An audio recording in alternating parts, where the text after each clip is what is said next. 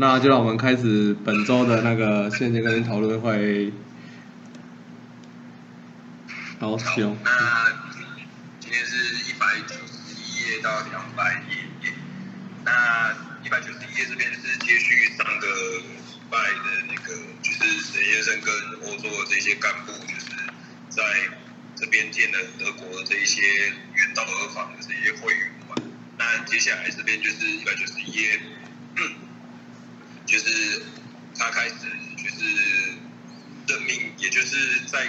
这边去成立各个地地方的一个组织啊，让这边的各个地方的组织都已经都会有一个嗯就是领导人这样。那这边就是分别像是呃欧洲的就是总总负责人啊，然后德国支部的干部啊，那还有就是像法国也成立了支部，那甚至是像挪威也成立了地区啊，那分别就是有像是传奇啊，就是担任这样的一个总负责人啊，那以及他的太太啊，就接下巴就是巴黎这个支部的哦这样的一个支部长哦，然后还有挪威地区就是有这个桥本浩志啊，跟他的太太啊担任这个地区夫人部长跟地区部长这样。那接着啊，就是副理事长这边呢，就是他也有公布当时候欧洲的这个教学考试的结果啊。那接下来就是由这个传奇啊，就是欧洲的总负责人主持啊，然后让就是大家就是能够跟神圣啊，就是跟三本会长来进行恳谈这样。那就是大家有提出很多像是教学上的问题啊，或活动上的问题。那神圣其实啊，在这边呢，就是总结说到就是说，哎，他其实跟几位副理事长一起来，就是远从日本来啊，那其实都希望大家可以去，就是深聊啊，可以去谈更多的事情，这样，所以他就是请大家比较客气啊，可以畅所欲言这样啊。然后陈先生也感受到，就是说，他从美国哦去到美国，他觉得仅仅就是就是在他再次访问美国这个时事啊，这个时间点就是仅仅才两年多啊，就是美像美国组织就有获得这么大的发展了，那以及欧洲啊，就是也感到就是哎，这样欧洲的恐怖也快要就是就是大发展准备要开始，就对了。那谁在那边就比喻说，就像就像虽然早晨下了雪这样，可是啊，太阳慢慢的升起来的时候，会让人家感受到那种就是这一片的片名，就早春的那种气息，就对了。那才是石先生就讲到说，哎，有太阳的地方就有希望之光啊，然后幸福之花就会盛开，就对了。哦，所以其实他就宣告说，说，哎，春天的太阳在哪里啊？其实，在各位欧洲就是这样的一个干部的胸中。然后，但是他又说不，各位其实就是在给家庭、地区、工作岗位甚至社会哦这样的一个太阳，就是大家都是这个太阳的存在，而不是仅仅只是太阳在自己的胸中就对了。那石田先生呢就坚信说，哎，只要有太阳，终将能够融化东西冷战的这个冰雪就对了。哦，所以石田先生预祝在座的各位啊都能够获得幸福啊，甚至都能够获得胜利就对。哦，那结束了这个恳谈会，那在大家其实要离开的时候，就有一个会员不小心被这个他们这一个去到这个饭店呢，这椅子绊倒，然后还害那个椅子摔坏呀。那当时候就是这个跌倒会员就是啊，觉得真的是闯了大祸，就是很糟糕这样。可是这时候石先生却是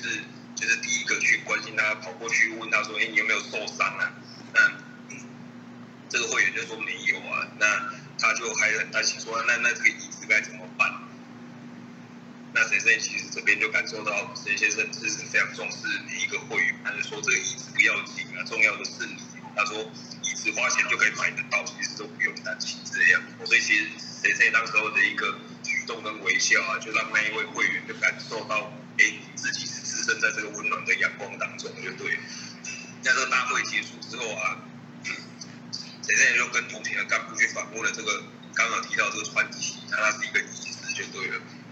那他住在这个巴黎，然后是位于就是巴黎的这个呃，算是一栋非常老老古老的一个建筑啊，然后他住在一楼，然后呢，他住的地方是非常的窄，是一个很简陋、很简陋的房间就对了。那当时候啊，就是 谁谁去到他那边想要上厕所的时候，还发现他的床啊是整个鬼也卡起来，就是树立在这个浴缸里面呢，整个站在这个浴缸里面的。那也许就是因为可能它里面太窄，然后这么多呃前辈要到他他的住宅区的时候，觉得说啊没有什么空间，所以连他在睡觉的床，然后把他搬到浴缸里面站起来这样。哦，所以当时候就是就是生意啊，就对这个传奇说，真是叫人吃惊啊，连床都搬进去浴缸里面的这样。哦，那这个传奇其实也很不好意思啊，觉得说啊，真的很抱歉，就是不是很小这样。可是先生就赞美他，就是说，哎，不会啊，就是这么样的一个小啊，朴素而整洁啊。但是啊，如果是树林的领袖啊，住这样的房子就够了。哦，所以陈先生这边要去鼓励到说，哎，有有一天呢，你一定会成为欧洲恐怖的伟大领导，对。然后名留青史。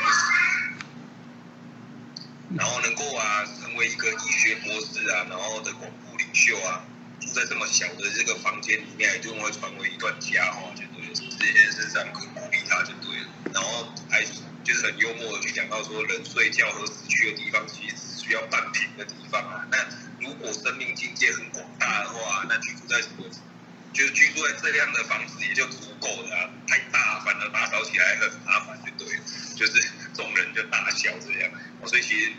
神仙就是以他的幽默，甚至是去呃关心对方，甚至到他整个这样的一个 生活的生活的点点滴滴啊，是能够非常敏锐的去观察，并且去鼓励到对方。对，那这边呢，他们在这个去到这个川崎家之后啊，就是爷爷在这边嗯享用晚餐呐，然后是由这个挪威的这个地区部长是桥本浩子啊。来去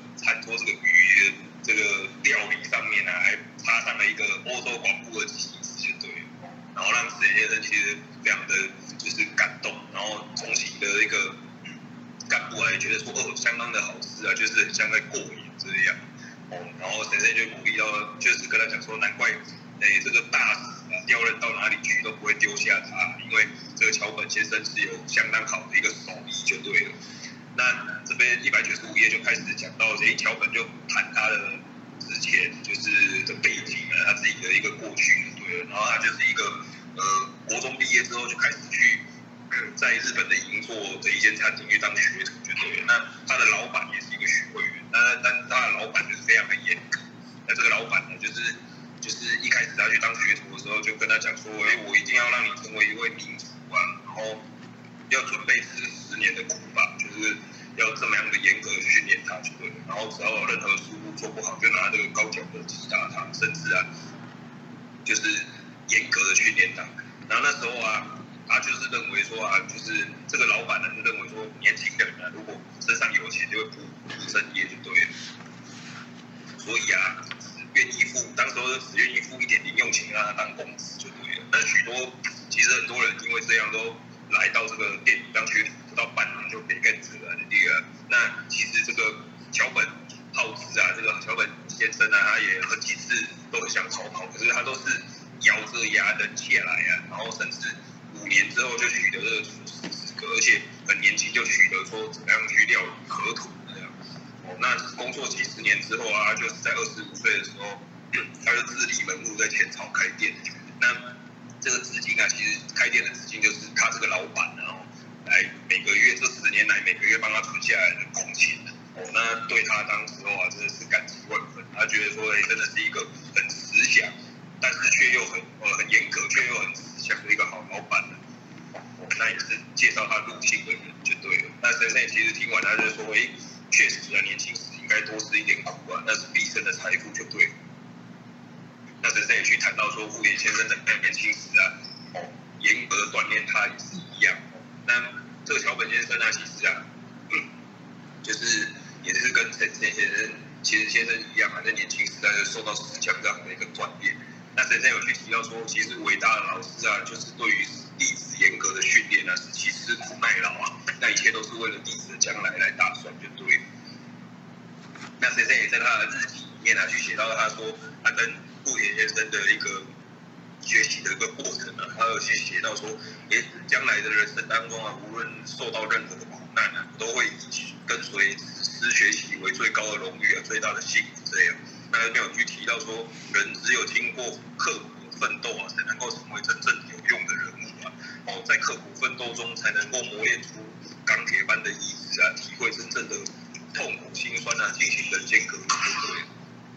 这边呢，其实啊，先生也去提到说啊，他自己啊。他觉得他对别人却严厉不过来，就是他没有办法像傅野先生这样啊，因为他觉得说他不知不觉都会感受到，就是对别人产生怜悯啊，然后就就是会产生啊，就是姑息迁就这样的一个心态就对了。而且啊，就是时代在改变啊，先生就讲到说，哎，如果太严厉啊，就不会有人跟着来了，就对了。哦，所以其实我觉得先生他的就是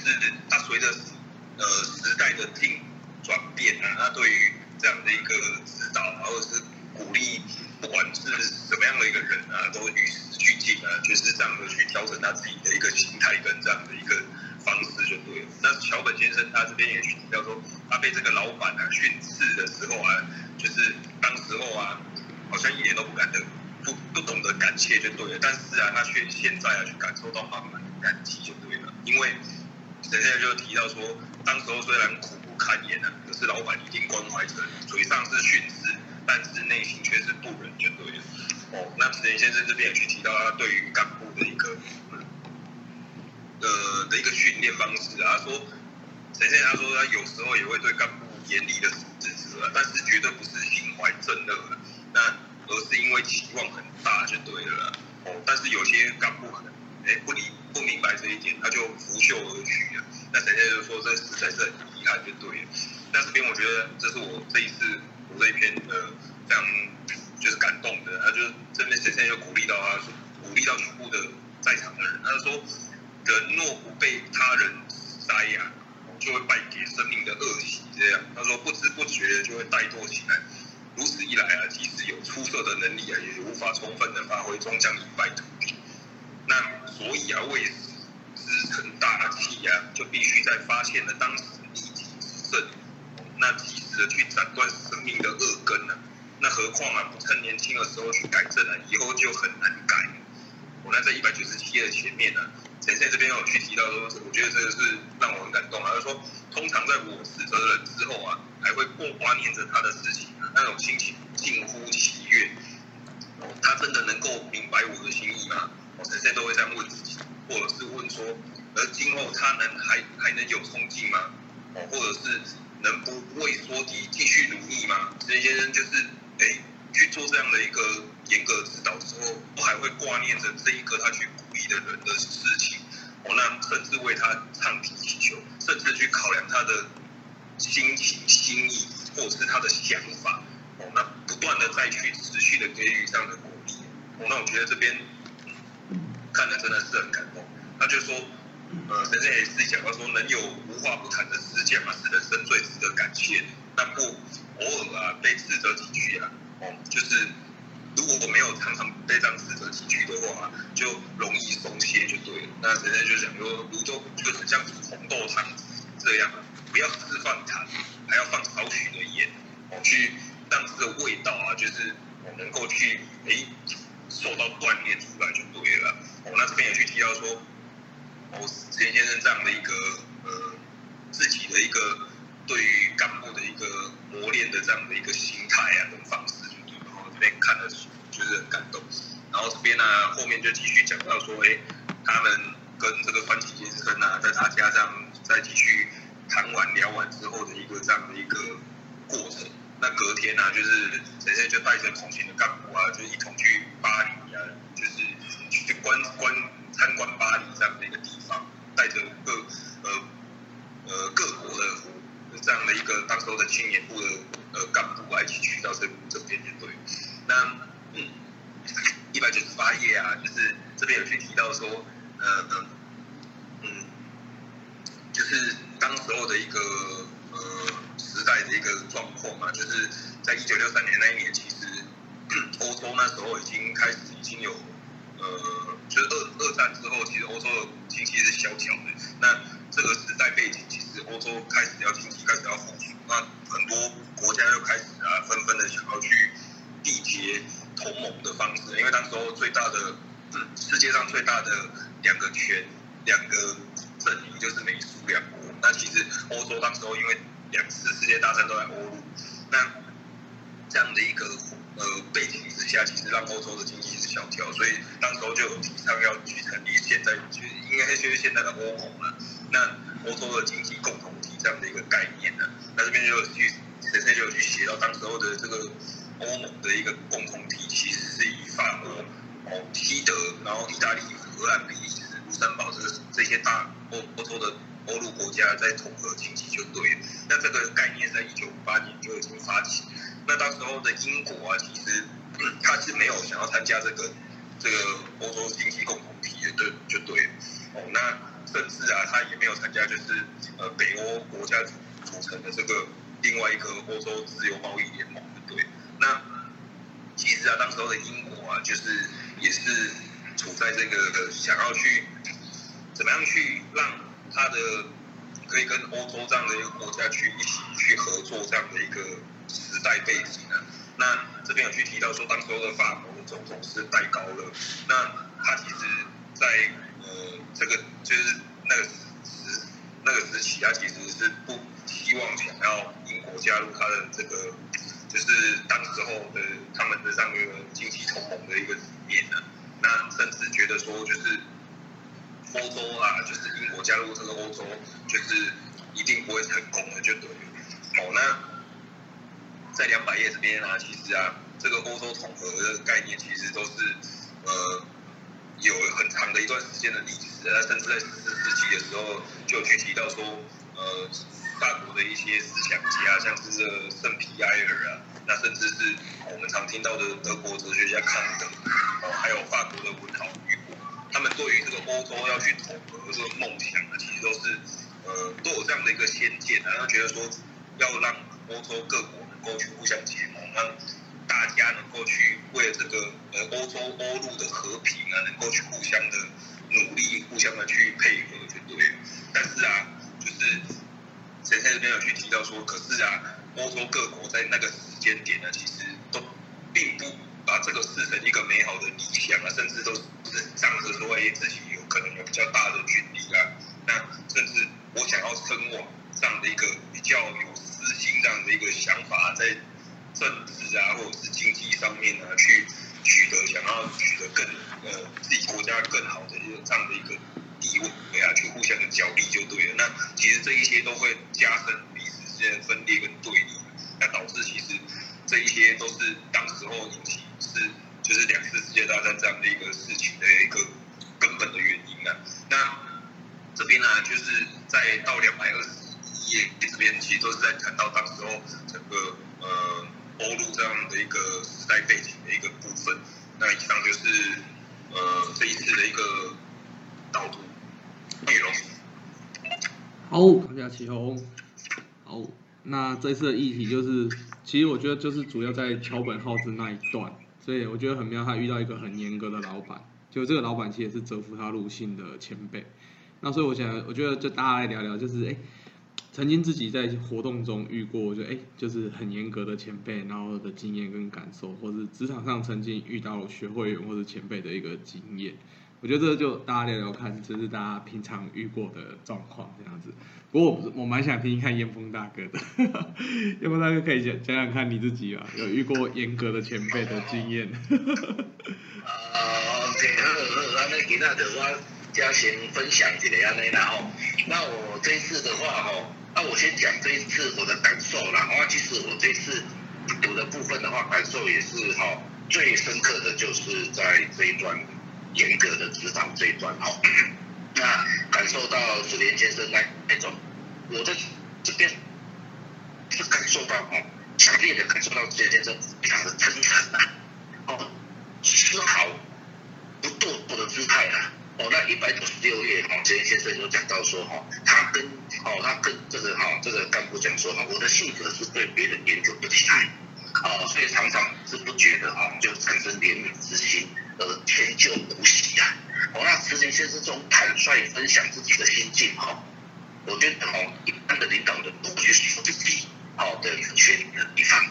哦，那就是一就就就是好像学习生是他把自己的心情就分享出来的，哦，那所以说哦，如此的分享自己心情，真的是一个领导人哦，这个我我觉得先生也在释放这种领导这样子的一个姿态，哦，就整天所以现在经常指导我们说半步哈，不是说以上对下的哦去领导大家，而是以真诚率直的姿态让大家愿意来跟随啊，好，所以我觉得实际上一直在示范这个领导的姿态，我看到这段是非常非常的感动啊，就觉得这个就是领导的该有的姿态，真诚直率的就面对大家这样子。那我觉得就就就这个严厉斥责一事的话哦，就是说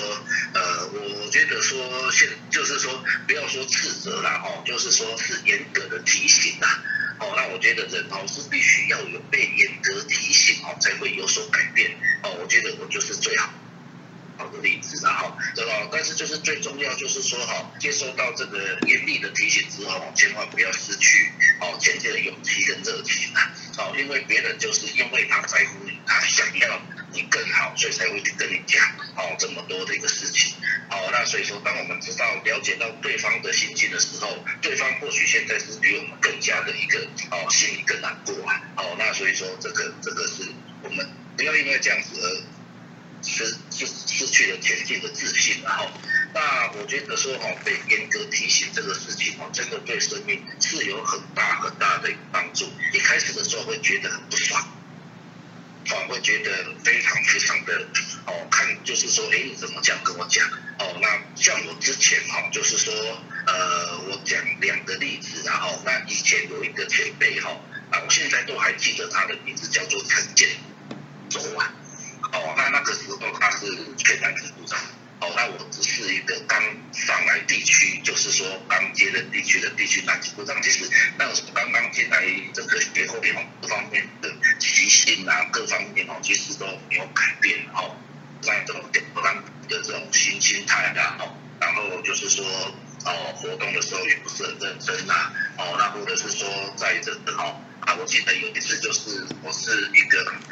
到工作刚搬到另一个工。在在民国九十九十年呃九十年的时候啊，九十年九十一年那那那那当中之后哦，那我刚换到一个工作哦，就是做那个酒店生意工作哦，那那个时候非常非常忙碌哦，那个的时间哈大概一两个礼拜哦都没有参加学会活动，那因为那个哥他他是住月底哦，在那个呃比较靠海那边，那他几乎每天都要来投入我们这样子。哦，那我们在讨论嘛，哦，那有一次，哎，我那我就刚好有这个时间就参加了这个学活动，然后参加完那个大哥也在场，那我印象很深刻哦，就是说，呃，那个时候我在跟另外一个哦也是前辈，然后前辈大哥应该是支部男支部长哦，在讲说啊，最近就是工作很忙碌啦，哦，然后怎么样啊，所以就是哦没有办法出来活动，结果这个陈建州大哥哦。他非常非常生气的哦，往那个桌子哦，很大声一声这样子就敲下去啊，哦，然后就跟我讲了一句说哦，阿力的国后，你现在公力被冲杀回啊，哦，就是说我就没有福音了，哦，那那那当时我的脾气也不是很好了，哦，那我就就就就就就也回回呛了这个大哥说啊，我的西边哪了，哦，就是这样子的一个感觉啊，哦，但是哦，就这这个在事后，这个大哥当时这样子对我，我我当时。虽然是很不喜欢他，但是我事后回来沉静下来之后，就会想到说，哎，真的没有福运，再怎么样去拼命啊，都没有用。哦，真的是这样的感受。但他如果没有跟我讲的话，我是不会有这样的感受。哦，那当然在当下我们不会承认说我们就是哎不想活动啊，或者是怎么样。但是到这个夜深人静的时候，自己在思考的时候，才会觉得说这句话是多么多么的。哦，多么的这样子的一个强而有力的一个指导，强上去之后，哦，真的每次的学会活动，这个挑挑战都一定啊，就是说这样子的一个哦，去转换我生命中的那样的一一面的哈，哦，那我觉得这个是我觉得就是要有这样的一个职责啊，哦，那另外一个哦，大家知道我以以前刚进来学会的时候，参加创价班的时候，我那个是整个头发都是金色的。哦，那个全国的创价班只有头发其实就只有我一个人而已啦。哦，那个说还要去华山，因为那个时候华山那个慈恩堂刚开幕，那个时候我们都要去那边搬石头啊，然后晚上住在那边，礼拜六晚上住那边，然后礼礼礼拜天我就就就迎接各地来的贵宾这样子哦。那包括在整休期的时候，我们庄家班也都上去啊。那个时候我就整头的金金金色的头发，哦，那我开一台那个喜美的那个 K 六的跑车，哦，然后音乐放很大声啊，哦，就是那一种。哦，那种生命完全没有改变的，他参加双降班哦，当然大哥他就是说他们也不会去讲说哎你怎么这样子哈，但是就是是有一个前辈哈，他我还记得非常非常深刻，他他并不不是跟我讲说哎你应该要稍微改进，他都没有，他只有跟我讲。咱这创降班吼，无人像你安尼掉心翼翼的啦，啊头毛又安尼啦，哦我车咧变变就起来，哦那我听的时候，哎真的是当下我也心里真的很不爽，啊但是那一天我决定就要改变，我那一天晚上我从华山上面我开着车，那一天晚上大家执行结结束，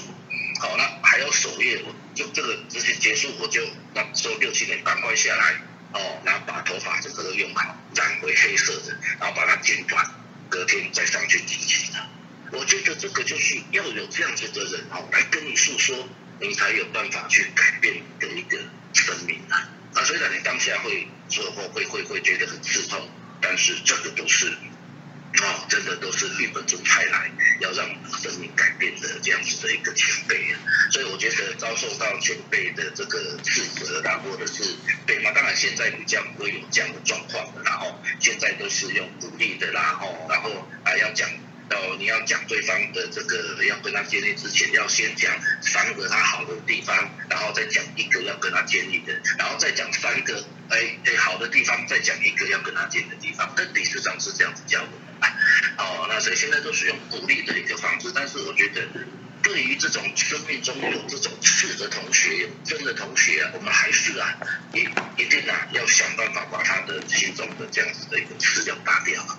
哦，所以我是到现在我还很感谢这些前辈，哦，哦，对我们这样子的一个指导，让我们生命改变。哦，那这个我觉得就是一直不断不断的慢慢一点一滴的改变，才有办法哦，这个让我们慢慢的宿命去转换的。好，那因因为时间的关系，好像，不要跟大家。再拖到大家的时间，好，谢谢啊，跟大家分享到这里。谢谢刚小云梦大哥。好，我我自己体会分享，因为其实早春篇其实我看过两三次，但是以前年轻的时候看都觉得嗯，就是很感动，我都感动在后面台湾恐怖那一段了。但是今天这礼拜看到这十页哈，就是最近真的感触很深，就是特别就是读到那个桥本浩志被他那个老板斥责的这一段。那我自己因为，我之前好像有稍微提过，就是我现在的单位的一个大长官，就是我们学会员的，而且是学术部的前辈。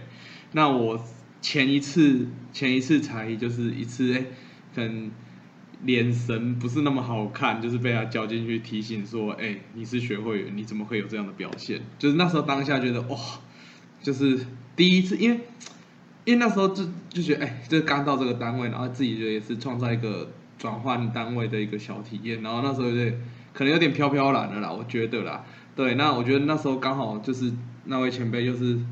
就是很特别的，我被叫到他的那个大办公室，然后就被他讲出说你是一个圈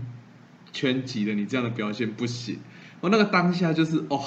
那心就差了一，样，就是就觉得哦好无地自容，然后就觉得哦真的很不好，对，然后因为最近哈，其实因为这个人真的是。哦，就是最近刚好是负责的工作，就是比较重要的工作，然后就是忙了一波。那当然我们就是秉持着啊，学员就是要尽快把事情快快的去完成，然后有效率的去完成。但是因为我我自己，我觉得这真的是我自己的宿命，就是可能会有比较粗枝大叶的部分，然后就真的出了点小，就是资料上的小瑕疵。哎，好巧不巧，那位前辈就是我们的会议主持人。那份有瑕疵的资料就是被他拿到了，对，所以当场就是在会议中，他就是念了念了很久，然后后来就是我们要写那个会议记录，要呈到那个长官，就是那位前辈那边的时候，我想要奇怪那个会议记录怎么一直没有看下来，我就打去问他的秘书，然后他秘书就跟我说，就是那个那个前辈他要特别找我一下，我心里就想，哦，就是又又惨了，就是又要就是又要被前辈教训，就是你是学会员怎么可以就是有这样的一个瑕疵，所以那个时候真的是我那种那时候应该是。八月八月初八月前初的事情，就觉得哦，就觉得心情真的很差，就是哇，就是已经很努力了，就是很全力以赴了，但是怎么会在这种小地方出瑕疵？然后就是虽然知道进去又要被念，但是我觉得就是会觉得真的是很那，我觉得那个那那几天我真的觉得蛮痛恶自己生命的，就是怎么会出这种小包这样，出这种包这样子？但是就是因为要被被被他叫他说。就是因为他刚好他出差嘛，要等他回来，然后就等着被他叫进去办公室，然后那时候就心里就想说怎么会？就是那时候我其实脑海就想到那个时候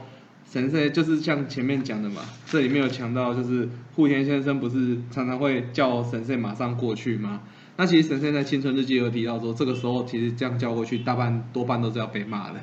所以呢回想起那个心情就说好了，即即使进去又要被念被被骂，但是。这就是我的问题，我就是得要坦然的去接受这件事情。对，那我觉得就是也，就是做好这样的准备。然后当然这中间这几天那几天也是不断的在唱题啊，就是说啊，真的一定要好好的，再好好的反省这样。结果后来我觉得很妙啊，就是隔天就是我打打电话就问秘书说，真的有有要过去了吗？就过去见那位前辈这样，然后。就后来过一阵子，就是秘书过来，他就拿了我的会议记录过来说，那个就是你就直接就发了这个会议记录，然后他就补了一句，就是那个前辈就请那个秘书带一句话说，下要再更仔细一点，然后他就说你应该知道我要给这样讲的意思，我说嗯，我很清楚你要知道跟我这样讲的意思，这样，我所以我觉得我这一次在看到这一段，就是那个感触真的是非常的深，尤其是这一段。人若不被他人指摘，就会败给生命的恶习，不知不觉地怠惰起来。如此一来，即使有出色的能力，也无法充分发挥，终将一败涂地。我觉得自己真的是亲身再次去体会过那一段，我就觉得在看到这一个桥本的一个故事的时候，就是我自己的感触很深。这也是为什么我会就提出这样的一个议题，这样子。对，那我觉得这是。我自己也是想跟大家分享的部分，对啊，那好吧，那既然叶峰大哥先讲，那最后我就简单在时间也差不多，最后就简单再融合今天的一个内容，就是今天刚好有机会就是去参加这样的全国干部会，然后再跟大家补充分享今天的跟这段有关的内容。首先第一个部分就是我们在第一段看到那个就是那个椅子摔倒的那一个的部分啊。就神神仙马上去关心那位会员。那其实今天的体验是壮年部长，就是林瑞明大哥。那他有去提到说，他入信的关键是，他被他妈讲了很多年。那最后他入信的关键，就确信的关键是花了半年的时间，把所有学会的书籍都看完了一次。他啊，他是一个大学教授。那他在看完这些书，又发现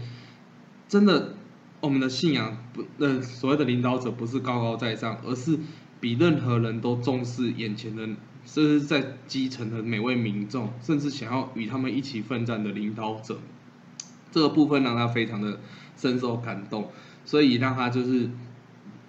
对于这个信仰产生了就是想要认真的是好好的去接触的一个想法，这样子。哦，所以。重视民众的领导者，我觉得我们每一个人在广布的路上，其实都算是领导者。但是我们更重要是，真的是重视在眼前的每一位，我们去今天有机会去见到的那一个人，或去跟他见面的人，或是鼓励他的人，每一个人都非常的重要。我觉得是第一个。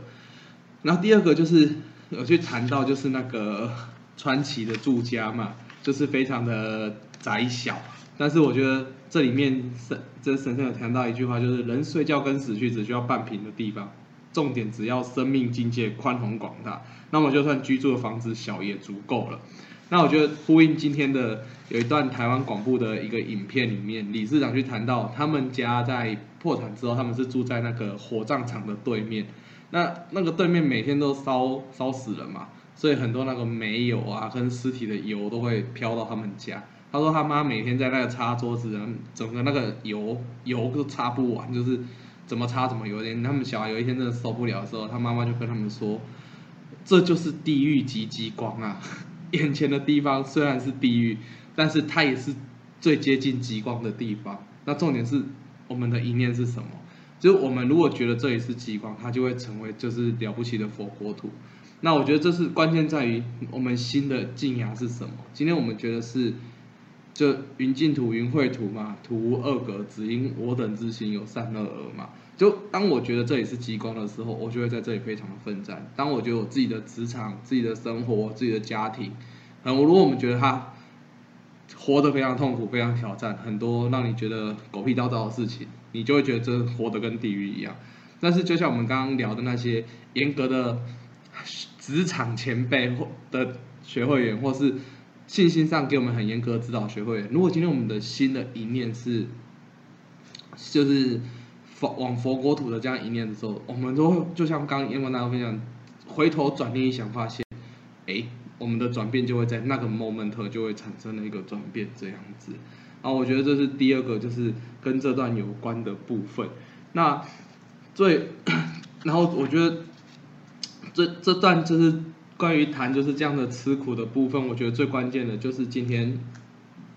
的一个体验，有去分享到，真的是日夜朝暮磨之不懈，就是不断的去磨练自己的生命，让自己的生命不断变得强韧。那那我们的生命静雅就会变高，不是我们不怕吃苦，而是我们觉得吃苦对我们来讲就成为了，哎，是让我的。生命变得更完美、更完整的一个状况，就像我我刚分享，我我自己很清楚我的个性就是，就是会粗枝大叶，所以其实常常我自己在家里面跟我